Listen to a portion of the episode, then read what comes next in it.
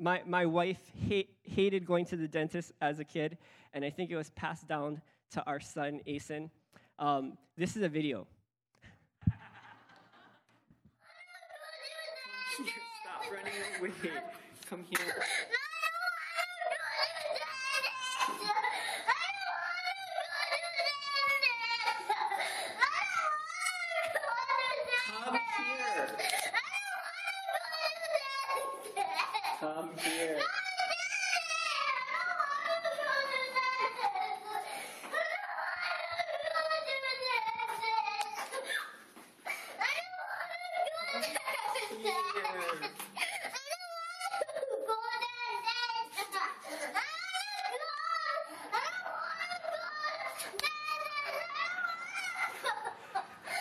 Okay, you can, you can cut it. A lot of times when we go through pain or we see pain that happens in our lives, we're a lot like that because we don't want to go to the dentist. We don't want to experience the pain. But a lot of times we don't see the long-term picture that God sees, that all things work together for good to those that love him and are called according to his purpose. Amen?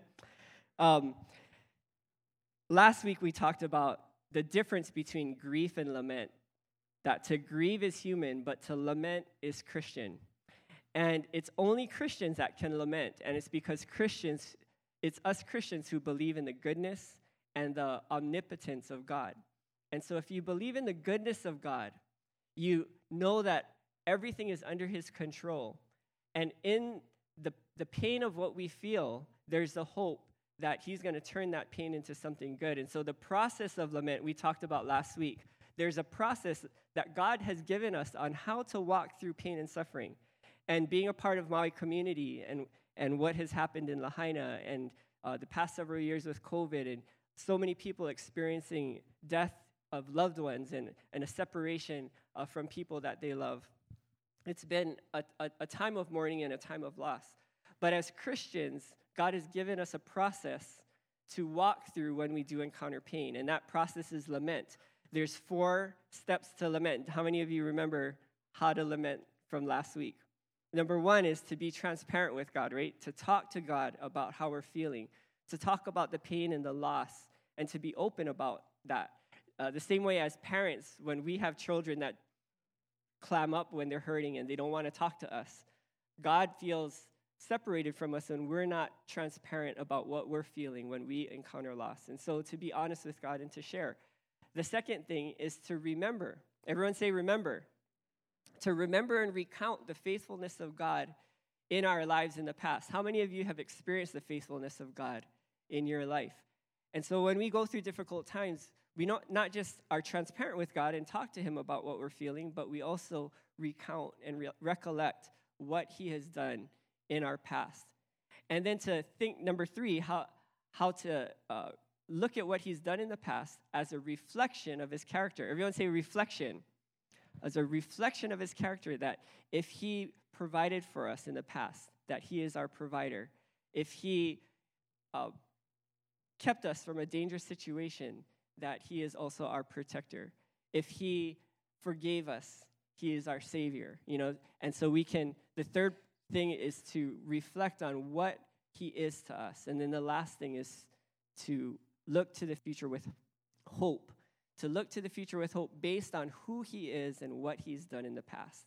And so the process of lament in a Christian is much different than just grieving that the world has. Amen?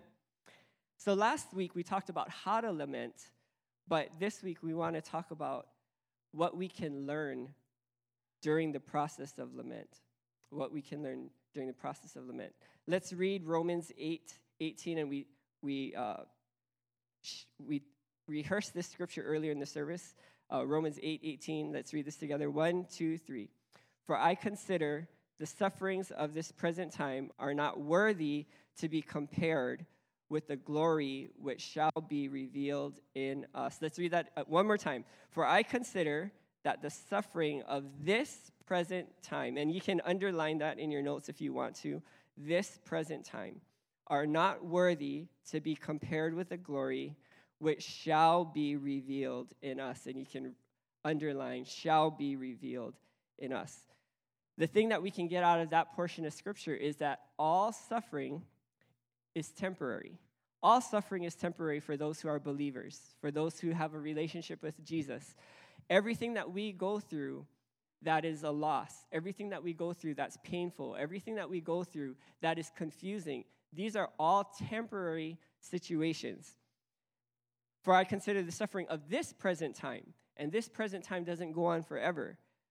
But there's a hope that we have, that the suffering of this present time, it doesn't compare to the glory that shall be revealed in us. Amen? Everything, amen? Everything that you're going through right now is a process that ends up with God's glory being revealed in your life. Isn't that a powerful promise? Turn to the person next to you and say, it's temporary. And say it like you mean it. It's temporary. Whatever you're going through, it's temporary.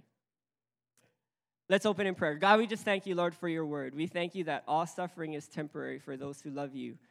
Lord, that all things work together for good to those who love you and are called according to your purpose. God, thank you for the process that we have to lament the things that are painful in our lives, but also the things that we can learn through the, the, the suffering that we walk through in this life. God, we pray that you'd speak to us through your word this morning. In Jesus' wonderful name. And everyone said, amen. We're reading out of Romans eight. And Romans was written, uh, a lot of the theologians believe Romans was written between fifty to sixty A D, fifty to sixty uh, years after Christ. And it was during the reign of Nero, who was the emperor at, at the time. And there was severe persecution of Christians. And so when he wrote this Uh, when he wrote Romans eight and he talks about tribulation and suffering, it's in the context of many, many believers getting killed for their faith. It, we don't understand that kind of suffering. But in Romans eight, um, Paul says, for your sake, we are killed all the day long. We are accounted as sheep for the slaughter. It was said that during those times when Paul was penning this, as an encouragement to the church. The church was had a hope of resurrection. They saw Jesus Christ resurrect. But when they went through suffering and they were getting eaten by lions and when they were getting crucified and crucified upside down and burnt at the stake, they weren't seeing their family resurrected. And so there's a lot of people falling away from the faith. And Romans eight and the book of Romans was written to a church who was discouraged, who was going through intense persecution, intense loss, intense suffering, and this was an encouragement written to them. The early church was going through so much persecution, it was said that, that the, the catechism that w- they went through, or the, the process before they, were, they got baptized, was a six-month process because they were planning to receive this family into their fellowship. And many times when they declared themselves Christian, they would get killed for their faith. And so what was happening in the six months of them understanding and making a declaration to be a Christian was provisions of who will take care of their children if they did get persecuted for their faith to the point where they were killed. We don't understand that kind of persecution. But what Paul wrote in Romans eight provides consolation for us and helps us to understand how to deal with our own suffering. Um, how many... How many are happy that we don't live in fifty A D in Jerusalem? Are you guys happy that we... There's a lot of blessings that we, we do have. Um, what are the things that are revealed? Number one, uh, so what I want to talk about this morning is what does lament reveal in our in our lives? Number one, it reveals our position. It reveals our position. And our position in the light of God and in light of eternity. We live in a world, let if we can, let's read this together. Uh, we live in a world that has been tainted by sin. Everything in this world is temporary, fallen, and will pass away. But God's kingdom is eternal, perfect, and free from sin. Romans eight, twenty and twenty-one, it says, for the creation was subject to futility, not willingly, but because of him who subjected it in hope. Because the creation itself also will be delivered from the bondage of corruption into the glorious liberty of the children of God. When I was reading that, I felt like the, the Spirit kind of highlighted that passage where it says, bondage of corruption. That creation itself will be delivered from the bondage of corruption into the glorious liberty of the children of God. I never considered myself, or a lot of us, I never considered us as in bondage. We don't have chains. We don't walk around in prison. But what did Paul mean when he was talking to the Romans about being in bondage to corruption? And when I started thinking about it and reflecting on the past several years, bondage or being subjugated, we're all in bondage and subjugated to corruption. What does that mean that we're in bondage to corruption? How many love the things that you have?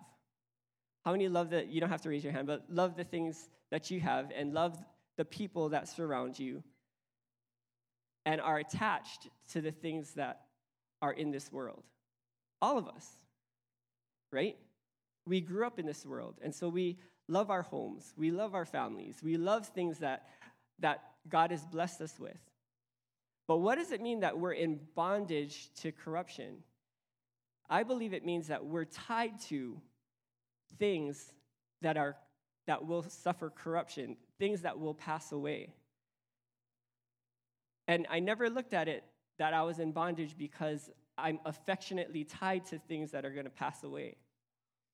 But I don't know if, if you've ever done this before, but as a kid, we used to go to the beach and we used to make castles in the sand. How many of you have done that?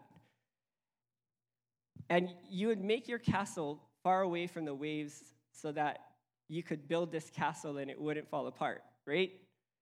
And then sometimes you dig super deep and then there'd be, you'd reach water and there'd be a little pool and you could play in it and have fun, and you could bury your sister up to her neck and leave her there while she's kicking and screaming and then tickle her and she, you know, anyway. We would make certain things and put a lot of effort into it, but we knew that it was going to get swept away when the tide came up. But can you imagine if you built something with all of your heart and all of your might and d- made a sandcastle that you could hope to live in, and then after putting all that energy and time and affection into that, that the tide came up and washed it away? Anybody who did that, you would think is crazy, right? But in a lot of ways, we all do that. We all tie our affection and our energy and our time into things that are going to suffer corruption. They're all going to pass away. And, and if we tie our affection and our energy and our heart into things that are going to pass away, the scripture calls that bondage. But Paul says that the hope is that we're going to be released from that bondage. We're going to be delivered from that bondage into the glorious liberty of the children of God. How can we be released into the liberty of the children of God? It's by tying our affection to things that are eternal and not temporal, things that are of the kingdom of heaven and not the kingdom of earth. I remember um, talking to Tony, my friend, and um, some of you have heard this story before, but he said that he had just bought his his dream home in Lahaina, and and he's a Christian but hasn't been going to church, and he said that he would drive into town every day, and as he was driving over the Pali into town, God would tell him, and he said it was so strong every single time he would drive, if anything happens to your home, it's not a reflection, or it is irrelevant of my relationship with you. And he said every time he drove on the Pali, he would hear that same phrase, if anything happens to your house, it's irrelevant to my relationship with you. And he said that when he heard his house burn down on, on August the eighth, that he remembered what God told him. If anything happens to your house, that's irrelevant to my relationship with you. And he said, God was preparing me a month in advance before my house burned down. And then we were standing right out there as he was sharing with me this story, and he he started going into tears, telling me of this experience where he was going to take a shower, and he flipped through his Instagram, and he saw a picture of him and his wife and his kids standing in front of the house when they got the keys for their house, And he was flipping through his own Instagram, and he saw the picture, and he said that he just broke down crying because it was his dream house. He finally had it, and he went into the shower, and he was banging his head against the wall, and he's like, God, that's my house. God, that's my home. God, that's my home. And he said it was almost like an audible voice that he heard that said, that was not your home. And he said when he heard those words, he, it was just like truth that pierced his heart, where he realized that wasn't his home. And in the same vein of that truth piercing his heart, the truth of his home is in heaven also went into his heart as well. Our home is not here. Our home is in heaven. And it took the suffering of losing something that was so precious to him that it allowed him to switch his perspective and not be bound by that anymore and have an eternal perspective and not a temporal one. He was delivered from bondage into the liberty of the sons of God because he tied his affection to a place that was eternal. Amen? So when we go through suffering, we go through pain, it doesn't discount the pain, but what God can do is he can give us a perspective that's eternal and not temporal. Yeah, we were we were just at a funeral several weeks ago, and one of the things that I heard one of the pastors say at the, the funeral was that our last breath here is our first breath there. Our last breath here is our first breath there. And a lot of times our affections can be tied just to the life here in this world when God has a life that's ready for us, that's not temporal, but it's eternal. And what I'm finding, I'm I'm I'm older now. I turned fifty this year. Crazy. But a lot a lot of my friends, you know, people that I know have passed. There's more people that, you know, uh, have different diseases, and life seems a whole lot more fragile at fifty than it did at twenty. And I have more friends on the other side than I ever had before. And I think the older that we get, the more people we know that are on the other side than on this side. You know, when my grandpa passed away, he was in his nineties, and he didn't have any friends. They were all past. And there's an expectation I have in my spirit that there's a whole nother life waiting for me and people that have passed that are ready to receive me. And then it's like there's this cloud of witnesses that's watching everything that I'm doing and everything that I'm thinking, and am I running this race the way that, that I should be running this race? Because I'm going to be united with, with my spiritual family. You're going to be re- reunited with your spiritual family one day. Amen? So it reveals our position, and that's a position of bondage, but the hope is to be delivered into the liberty of the sons of God. The, the second thing is it reveals our idols. Everyone say idols.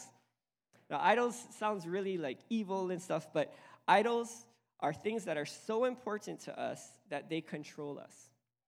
Idols are things that are so important to us that they control us. Suffering comes from losing something, and this is the difference between suffering and despair, and there's a difference. Suffering comes from losing something very important to us, but despair comes from losing something that means everything to us, even more than Christ, even more than God. Romans eight, five, and six, and this is what Paul says. He says, "For those who live according to the flesh set their minds on the things of the flesh, but those who live according to the Spirit, the things of the Spirit. For to be carnally minded is death, but to be spiritually minded is life and peace." And why is it death to be carnally minded? It's death to be carnally minded because when we're carnally minded, the temporal things mean everything to us. And so when the temporal things begin to pass away, what does that produce in our lives? Does that produce life, or does that produce death? It produces death. And so Paul says, if your affection and your mind is on the things of this world, that's leading to death. But if you're spiritually minded, it leads to life. And and we could see that, you know, in in things that happened in Lahaina, that people committing suicide when they've lost everything. And I, I don't say that in any condescending way. But if you can imagine that your life was tied up in the relationship with your spouse or your grandparents, which is very easy to do, and they pass away, and you don't have a hope of eternity, and you're also tied to your job, and your job all of a sudden is gone, and you're tied to your home that you just bought, and that's gone.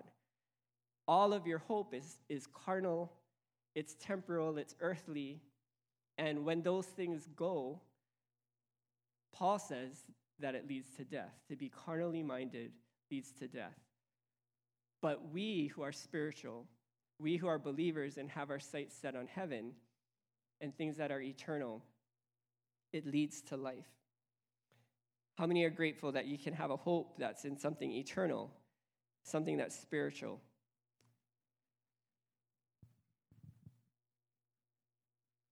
The last thing that it reveals is the promise of God. The cross was the ultimate symbol of suffering, and Jesus was put through shame and pain, but it was a pathway to glory, honor, and power. Romans eight twenty-eight. And we know that all things work together for good to those who love God, to those who are called according to his purpose. You know, one of the things that uh, has changed my perspective in the past several months is that pain is actually an asset. Pain is actually something that increases your capacity to love. How many of you gave birth? And and we can look at, I remember, you know, when we first got married and um, my wife had four children, gave birth four times.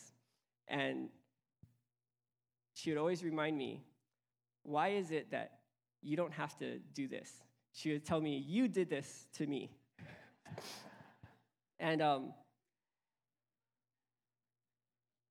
and it wasn't easy. I, I mean, I'm not speaking from experience. But it wasn't easy. It wasn't comfortable for nine months carrying around another life and then delivering that life. It's probably one of the most painful experiences that anyone can can go through. But after the birth, watching my wife hold the baby and the love that she had for our kids, such a beautiful thing. But I believe that the love that, that a person, a mother has for her child is directly tied up to the inconvenience and the pain of carrying that baby. Because something that you suffer for, you love more. And and that's why guys don't care as much. We didn't have to carry the baby. I could go into a whole bit there, but but God has given women the ability to love and to care because of the pain that they go through. And when I look at what Christ did for us, what does that say about his ability to love us? He went through the most pain that anybody could have ever gone through.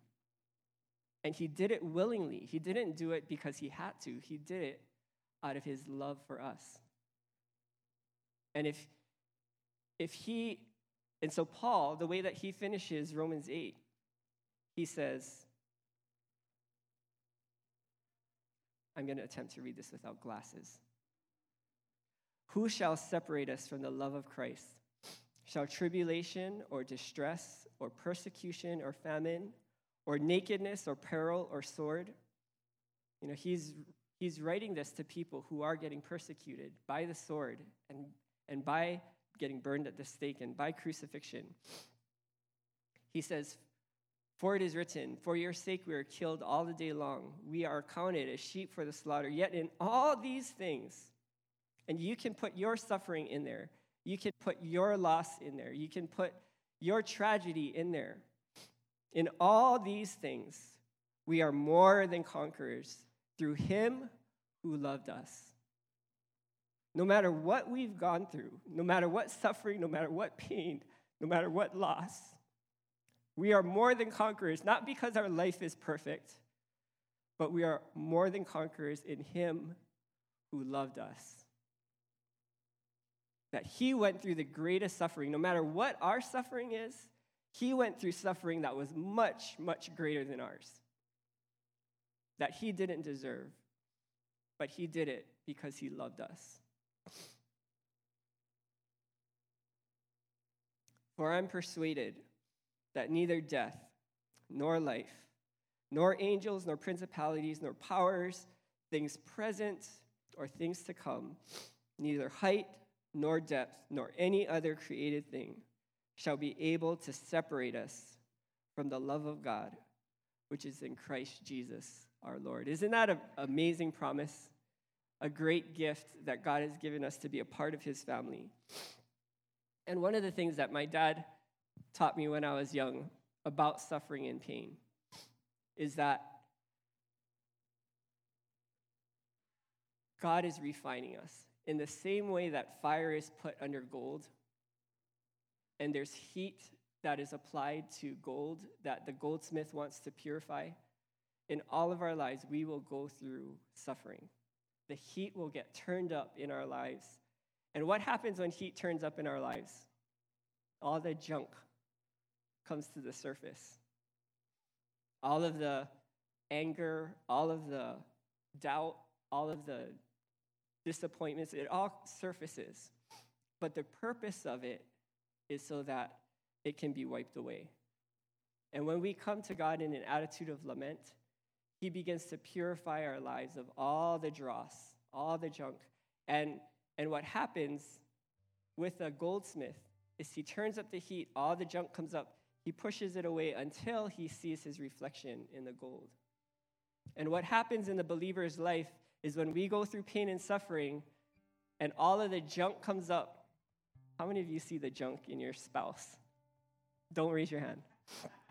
How many see the junk in your own life when the heat is turned up? And it's when the junk that we see that comes up in our own life and we're like, I didn't even know that was there. Like, that's when we can say, God, please forgive me. Take this away. And there's a purification process that happens, and we become more and more into the image of him. And, and this is what I've seen in our church during this season of pain and suffering. People who have gone through the most pain and suffering have looked the most like Christ.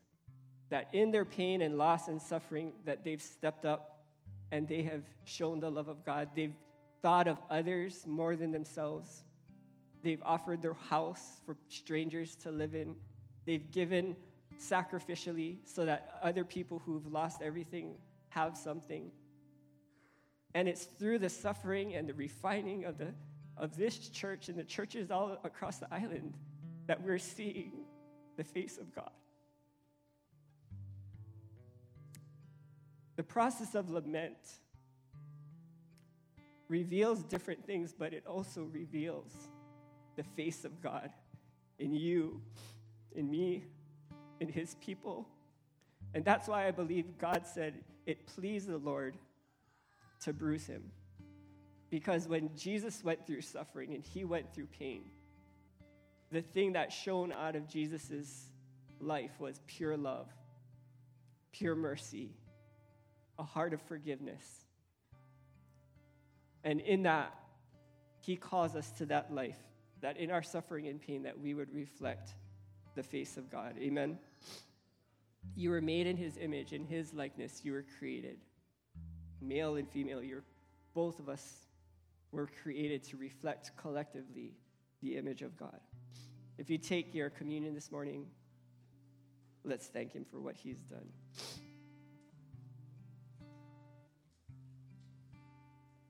God, we thank you for your body that was broken for us. That through your broken body, we can find healing. And God, all across our congregation and across our island, Lord, we are people that need your healing. God, we need your healing in our minds. We need your healing in our emotions. we need your healing in our bodies. And God, your body was broken so that we could be healed. So, Lord, we take the bread this morning that represents your body that was broken for us. In Jesus' name, you can go ahead and you can take.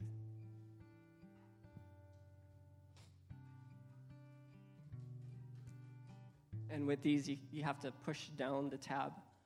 And after you push down the tab, it will break and you can pull it back. Jesus, we thank you for your blood that was shed, that through it we can have remission of sin, the forgiveness of sin. Lord, that through your blood, that everything that we've done, past, present, and future, when we give you our sins and we give you our failures, Lord, you said that you not only forgive us, but you forget. And that when you see us, you don't see our failures, you don't see our sin, but you see the blood of your Son. So God, thank you, Lord, for what you've done for us, and that you did it because you love us. And because you went through that pain and suffering, Lord, you love us to a degree that we cannot comprehend. So God, we take the cup this morning, remembering your love for us. In Jesus' name, you can take.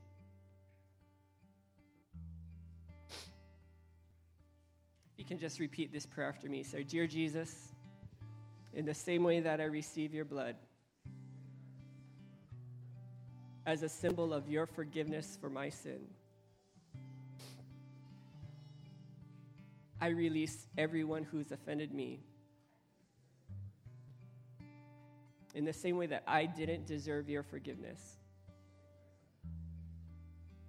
I give forgiveness to those who don't deserve it. You said in your word, as we freely receive, so freely give. So God, I give forgiveness this morning, and I release the offender in my life, and I give them to you. Help me to be a reflection of your love. Teach me to lament, and teach me to reflect you. In Jesus' wonderful name. And everyone said, amen. Turn to the person next to you and say, I love you. With the love of Christ, love you. Let's close in this song this morning.